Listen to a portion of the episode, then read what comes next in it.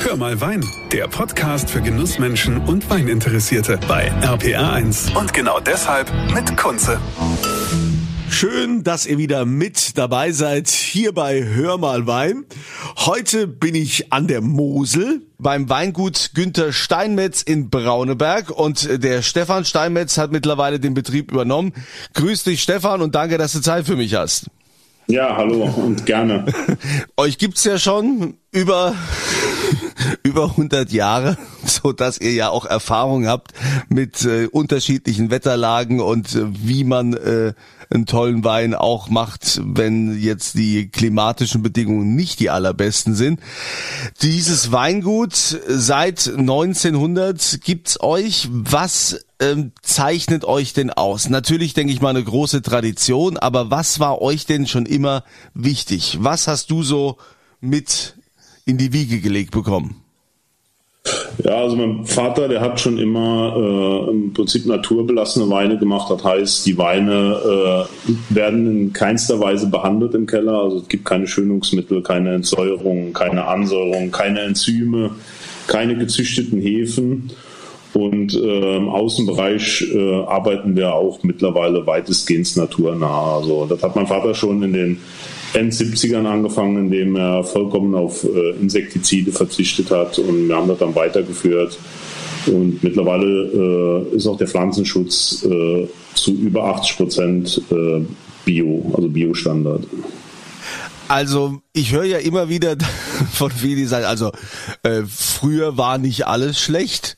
Also man hat früher schon viel richtig gemacht und dann irgendwann kam dann dieser Trend, dass man plötzlich angefangen hat mit dem ganzen Pflanzenschutz und mit dem ganzen Megadünger und das wird ja jetzt alles nach und nach zurückgefahren. Also immer mehr Betriebe, die das äh, ja schon immer so machen, die haben gesagt, also wir müssen es jetzt doch wieder machen, wie das die Urgroßväter äh, damals getan haben. Woher kommt denn diese Erkenntnis oder dieser Trend, das, was ihr ja letztendlich äh, schon, schon lange macht? Ja, das ist, das ist so eine äh, schwierige Sache. Ich meine, ähm, äh, man kann natürlich äh, über, über Pflanzenschutz oder auch über Düngung einiges beim Ertrag regulieren, aber wenn man qualitativ hochwertige Weine machen will, dann kommt man automatisch wieder zu einem naturnahen Weinbau. Also das ist eigentlich zwangsläufig. ja, geht also gar nicht anders, ja. Also ja, beim Weinbau ist ein bisschen anders wie, wie äh, äh, in der regulären Landwirtschaft, wobei das da natürlich äh, im Biobereich auch ähnlich ist. Wenn man hochwertige Weine erzeugen will, muss man halt auch die Mengen reduzieren. Das ist ganz klar. Und das geht äh, am besten über naturnahen Weinbau. Ja, aber wenn man die Mengen reduziert, dann muss man ja wahrscheinlich auch, dann hat man ja auch, äh, gerade jetzt bei euch an der Mosel mit den Steillagen, da hat man äh, viel Handarbeit, da hat man ja auch ähm, hohe Kosten. Ja, ja, die Produktionskosten sind bei uns schon äh, ungleich höher wie in anderen Gebieten. Also äh, äh, wir haben ja sehr, sehr viel Handarbeit, gerade bei uns im Betrieb. Wir haben äh, 95 Prozent Steillänge. Also wir bewirtschaften jetzt äh, äh, nicht ganz 13 Hektar und davon äh, sind äh, fast 12 Hektar Steillänge. Und das ist schon sehr arbeitsintensiv. Und vor allem, wir haben auch sehr viele alte Rebanlagen, wo man wirklich gar nichts maschinell machen kann, sondern die wirklich nur äh, mit der Hand zu bewirtschaften sind. Tja, das, was, kostet denn so, so eine Flasche bei euch jetzt, also so, so ein Einstiegswein? Ja, der einfache, ich sag mal, der, der Basis in der Literflasche, weil aber auch äh, alles aus Handarbeit, äh, äh, also Ernte und auch die Sommerarbeiten, was aus Handarbeit äh, produziert wurde, fängt bei 8 Euro an. Und dann haben wir natürlich, äh, ich sag mal, im normalen Segment Weine, äh, die bis 40 Euro gehen.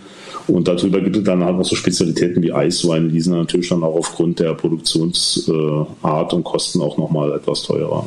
Aber wenn du sagst, der Liter Riesling für acht Euro ähm, und ihr habt hohe Produktionskosten, ähm, legst du da dann eigentlich drauf? ja, bei, beim Literwein ist, ist nicht mehr wirklich was verdient. Also äh, von der Produktion her sind die Mittelklasse bis äh, hochwertigen Weine dann schon interessanter. Ja. Aber äh, wir brauchen ja auch nicht mit, mit äh, äh, ich sag mal, günstigen Weinen zu konkurrieren, weil das würde keinen Sinn machen bei den Produktionskosten, die wir eh haben. Wenn du jetzt mal so die, die letzten Jahre Revue passieren lässt, ähm, da hat sich doch an der Mosel richtig was getan. Also habe ich zumindest das Gefühl, dass an der, dass die Moselweine wieder ein Renommee haben. Klar, man kennt das ja noch von, von ganz früher. Äh, ja. Raben Trabach ne, hat in alle Welt geliefert und äh, war da ganz, äh, ganz begehrt. Äh, der Moselwein, dann äh, gab's leider eine größere Krise, aber jetzt äh, geht's doch wieder richtig ab an der Mosel.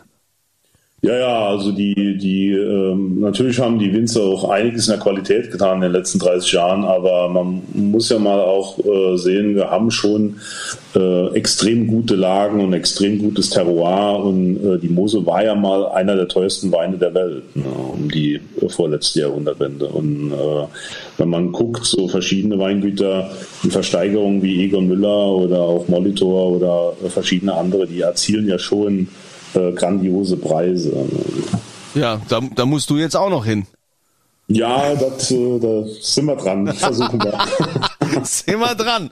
Ja, äh, wie seid ihr denn, wie seid ihr denn dran? Also du hast ja schon gesagt, ne? Also ihr verzichtet da auf Düngemittel und äh, da wird auch nicht gespritzt und so. Also und größtenteils sowieso alles Handarbeit. Also, da, da, muss man natürlich immer, das ist so, so eine Sache. Ich bin da kein Fan davon, das äh, zu äh, beschönigen und schön zu reden. Es gibt äh, in unseren Breitengraden keinen Weinbau ohne Pflanzenschutz. Ne? Also nicht spritzen Spritzen geht nicht im Weinbau. Das geht generell auch nicht im Bio-Weinbau. Ja. Man kann aber auf äh, umweltschonende äh, Mittel zurückgreifen.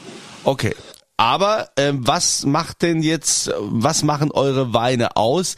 Beziehungsweise sind die schon immer so? Oder also hast du da quasi angeknüpft?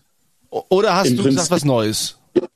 Ja, im Prinzip, also wir, wir machen beides, aber das Gros ist ja bei uns der Riesling. Und der Riesling äh, ist eigentlich ein Typus, weil wir, wir, produzieren ja auch hauptsächlich trockene Weine, also äh, der Ur, Urtypus, äh, äh wenn man jetzt in die äh, Vorkriegszeit geht, war ja schon zum großen Teil trockene Weine. Und äh, wir produzieren heute eigentlich wieder Weine, ja, kann man sagen, wie, wie vom Krieg. Ne? Also trocken ausgebaute Rieslinge, die spontan vergoren sind von alten Reben zum Teil im Holz ausgebaut, zum Teil auch ein äh, bisschen moderner im Stahl, je nachdem. Und äh, eigentlich ja, produzieren wir äh, wieder diese, diese großen Weine oder versuchen diese großen Weine von, von der Jahrhundert, also von der vorletzten Jahrhundertwende wieder zu produzieren. Mhm. Und mein Vater hat eigentlich immer beim Riesling nur spontan vergorene, äh, im Holz ausgebaute Rieslinge und, und zum größten Teil trockene Rieslinge ausgebaut. Also ich meine, ihr habt ja auch äh, Top-Lagen, ne? Also hier Brauneberger ja. Juffer zum Beispiel, das ist ja ist ja mega, Peace Porter, Goldtröpfchen. Äh. Ja, ja, ich bin allerdings in den letzten Jahren auch noch äh, hingegangen, in den letzten 20 Jahren, seitdem ich den Betrieb übernommen habe, und habe gezielt alte Lagen gesucht, die früher mal berühmt waren oder die früher mal bekannt waren für äh, hochwertige Weine und ähm, da kriegt man auch noch äh, wirklich interessante Parzellen mit alter Bestockung äh, zu kaufen zum Teil, weil die heute halt nicht mehr so bekannt sind. Und da machen wir eigentlich die, die, die stärksten Weine raus. Ne? Mhm. also, also Du, du, äh, wenn ich jetzt auch sehe, ich meine, äh, du bewirtschaftest rund 12 Hektar, das ist ja schon viel an der Mosel. Ja, das ist für einen Moselbetrieb schon relativ groß, vor allem weil, wie gesagt, so 95 Prozent Steilhang ist. Und äh, ich bin ja auch mehr oder weniger mit meiner Frau äh, allein. Und äh, wir haben nur die Saisonarbeiter. Also wir machen alles andere komplett selbst. Ne? Das heißt, du stehst von morgens bis abends im Weinberg und wenn du nicht da bist, bist du im Weinkeller oder, oder deine Frau? Ja, also ich habe äh, ich hab, äh, bei den bei den Saisonarbeitskräften habe ich schon jemand, der sehr lange kommt und der äh, im Außenbereich auch selbstständig arbeiten kann. Aber äh, der Keller allein, die Vermarktung und auch äh, der ganze rundherum, das ist schon sehr umfangreich. Und dann bin ich natürlich auch so viel wie geht immer auch noch mit in den Weinbergen. Mhm. Was was trinkst du so am liebsten außer trockenen Riesling? Also von, von äh. euch von euch jetzt gibt's denn was, wo du sagst, hey, das ist so mein Favorit? Ja, wir haben uns ja neben dem Riesling auch die letzten äh, 20, 30 Jahre auf Pinot Noir spezialisiert und haben auch eine relativ äh, große Pinot Noir Produktion.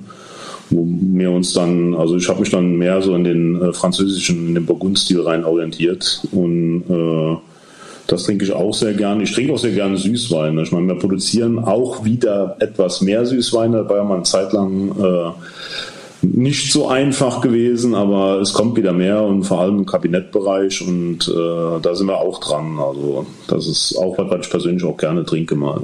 Ja, also es gibt ja viele Moselwinzer, die sich an Rotwein gar nicht rantrauen. Also die, die sagen, also wir machen hier kein Pinot und es gibt auch viele, die das gar nicht wissen, dass, dass an der Mosel ja ursprünglich schon mit den Römern damals, dass da eigentlich äh, Rotwein angebaut wurde und dass der ja schon auch ähm, durchaus so ein Mosel Pinot mit Burgund äh, vergleichbar ist. Also ich habe das äh, letztens erst erst erfahren, das ist das ist total irre, das wissen die wenigsten. Ja, die Mosel war nach meinem Wissensstand bis vor 250 Jahren noch äh, hauptsächlich rot. Ne? Und das mit dem Weißen kam durch klimatische und auch politische Strömungen, ist das mit dem, äh, hat er sich mit dem Weißwein und dann im Endeffekt mit dem Riesling am stärksten durchgesetzt. Ne? Passt auch sehr gut. Also ich glaube, äh, die Mosel ist vielleicht die Riesling-Region überhaupt.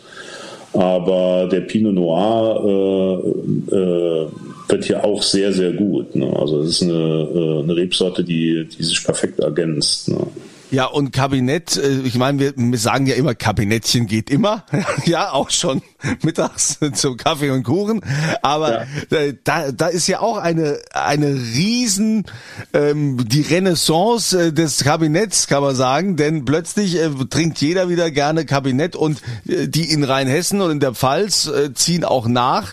Plötzlich ist es wieder ganz en vogue. Wie, wie, wie kam es dazu? Hast du dafür eine Erklärung? Ja, das, äh, das hat wahrscheinlich zwei Gründe. Zum einen äh, werden die, die trockenen und insgesamt schwereren Weine halt eben durch die, die Klimaerwärmung auch immer schwerer. Und dann ist es natürlich auch die letzten Jahre schwierig gewesen, äh, diese leichten Kabinette zu erzeugen. Und dadurch sind sie natürlich auch noch mehr gefragt. Ne? Alles, was rar ist, äh, ist auch äh, umso beliebter. Ne? In den 80er, 90er Jahren haben die Leute nach äh, kräftigen, äh, schweren Weinen gefragt, wo man sie klimatisch nicht produzieren konnte oder nicht so gut produzieren konnte. Und heute, äh, wo die nur noch äh, in reduzierter Menge gibt, dann will sie jeder haben, die schlanken Rieslinge. Ja, ja, dadurch, dass du ja jetzt, also aber auch, wie du sagst, du hast auch viele alte Lagen, die, ähm, die unbekannt waren, wo du jetzt beste Weine rausholst. Da, da hast du ja mit Sicherheit auch ein Riesenportfolio, was du da bedienen musst, oder? Ich meine, wie viele verschiedene Weine habt ihr denn? Ja, ich habe, äh, wir sind über 20 Kilometer ja in der Mittelmosel verteilt und also der Haupt, die Hauptproduktion ist jetzt äh, hier vom Nachbarort Mürheim aus bis äh, den Fluss hoch bis nach Neumagen und wir haben auch 20 verschiedene Lagen und äh, wir haben auch bis zu 30 verschiedene Einzelfüllungen im Jahr. Das ist ja Wahnsinn. Wie hältst du denn dann den Überblick? Ja, das ist so eine gewisse Art äh, Autismus. das, ist, also das ist ja irre.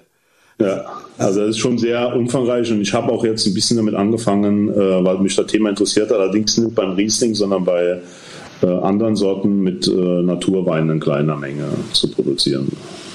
Ja, das ist, das, ich, also ich finde find das schon Wahnsinn. Also den, den Pinot, wie lange macht ihr das jetzt schon? Wie viele Jahre? Pinot hat mein Vater in der Mitte der 80er angefangen. Offiziell erlaubt wurde der erst äh, ab 88, meine ich. Und der hat dann so im Hobby mal so ein bisschen rumexperimentiert und hat dann aber 88 direkt angefangen zu pflanzen. Also die ältesten Parzellen, die wir haben, die sind jetzt auch schon über 30 Jahre alt. Und äh, ich habe da dann noch ein bisschen äh, oder stark ausgeweitet, habe auch alte Parzellen zugepachtet oder gekauft, wo äh, zu der Zeit damals auch schon gepflanzt wurden. Und äh, das ist mittlerweile schon relativ umfangreich. Also so 15, je nach Jahr 15 bis 20 Prozent ist schon, schon äh, rot mittlerweile. Ja, und die, die Pinos, äh, die alten, äh, sind da von den Anfängen noch welche im, in der Schatzkammer, die du da auch hin und wieder mal probierst? Wie ja, ich sag mal, der älteste, wo ich jetzt ab und zu immer mal wieder probiere, das ist so 7, 98. Aber ich sag mal, der wirklich erste ernstzunehmende Pinot, weil wir das Thema ja auch nicht gekannt haben. Wir mussten uns ja auch einen eigenen Typus ja erarbeiten. Das ist nicht so, dass wir gesagt haben, wir kopieren jetzt Burgund oder wir kopieren jetzt die A oder sonst irgendwas, sondern wir wollten ja wirklich einen eigenen Typus uns erarbeiten und die ersten ernstzunehmenden Pinots war ab 2000.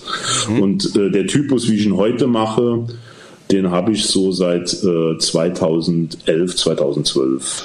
Mhm. Also das ist also dieses noch noch mehr ins Burgundische rein. Ja gut, und man sagt ja so ein Pinot, ne, so ab zehn Jahren fängt er an Spaß zu machen. ja, wir haben wir haben auch wirklich jetzt ein paar Jahre gehabt, wo wirklich äh, schon ziemliche Granaten reinkamen. Also die die äh, die auch schon ganz schön Stoff haben. auch, auch, beim, auch beim Alkohol. Ja, wollte schon sagen, auch beim Alkohol wahrscheinlich.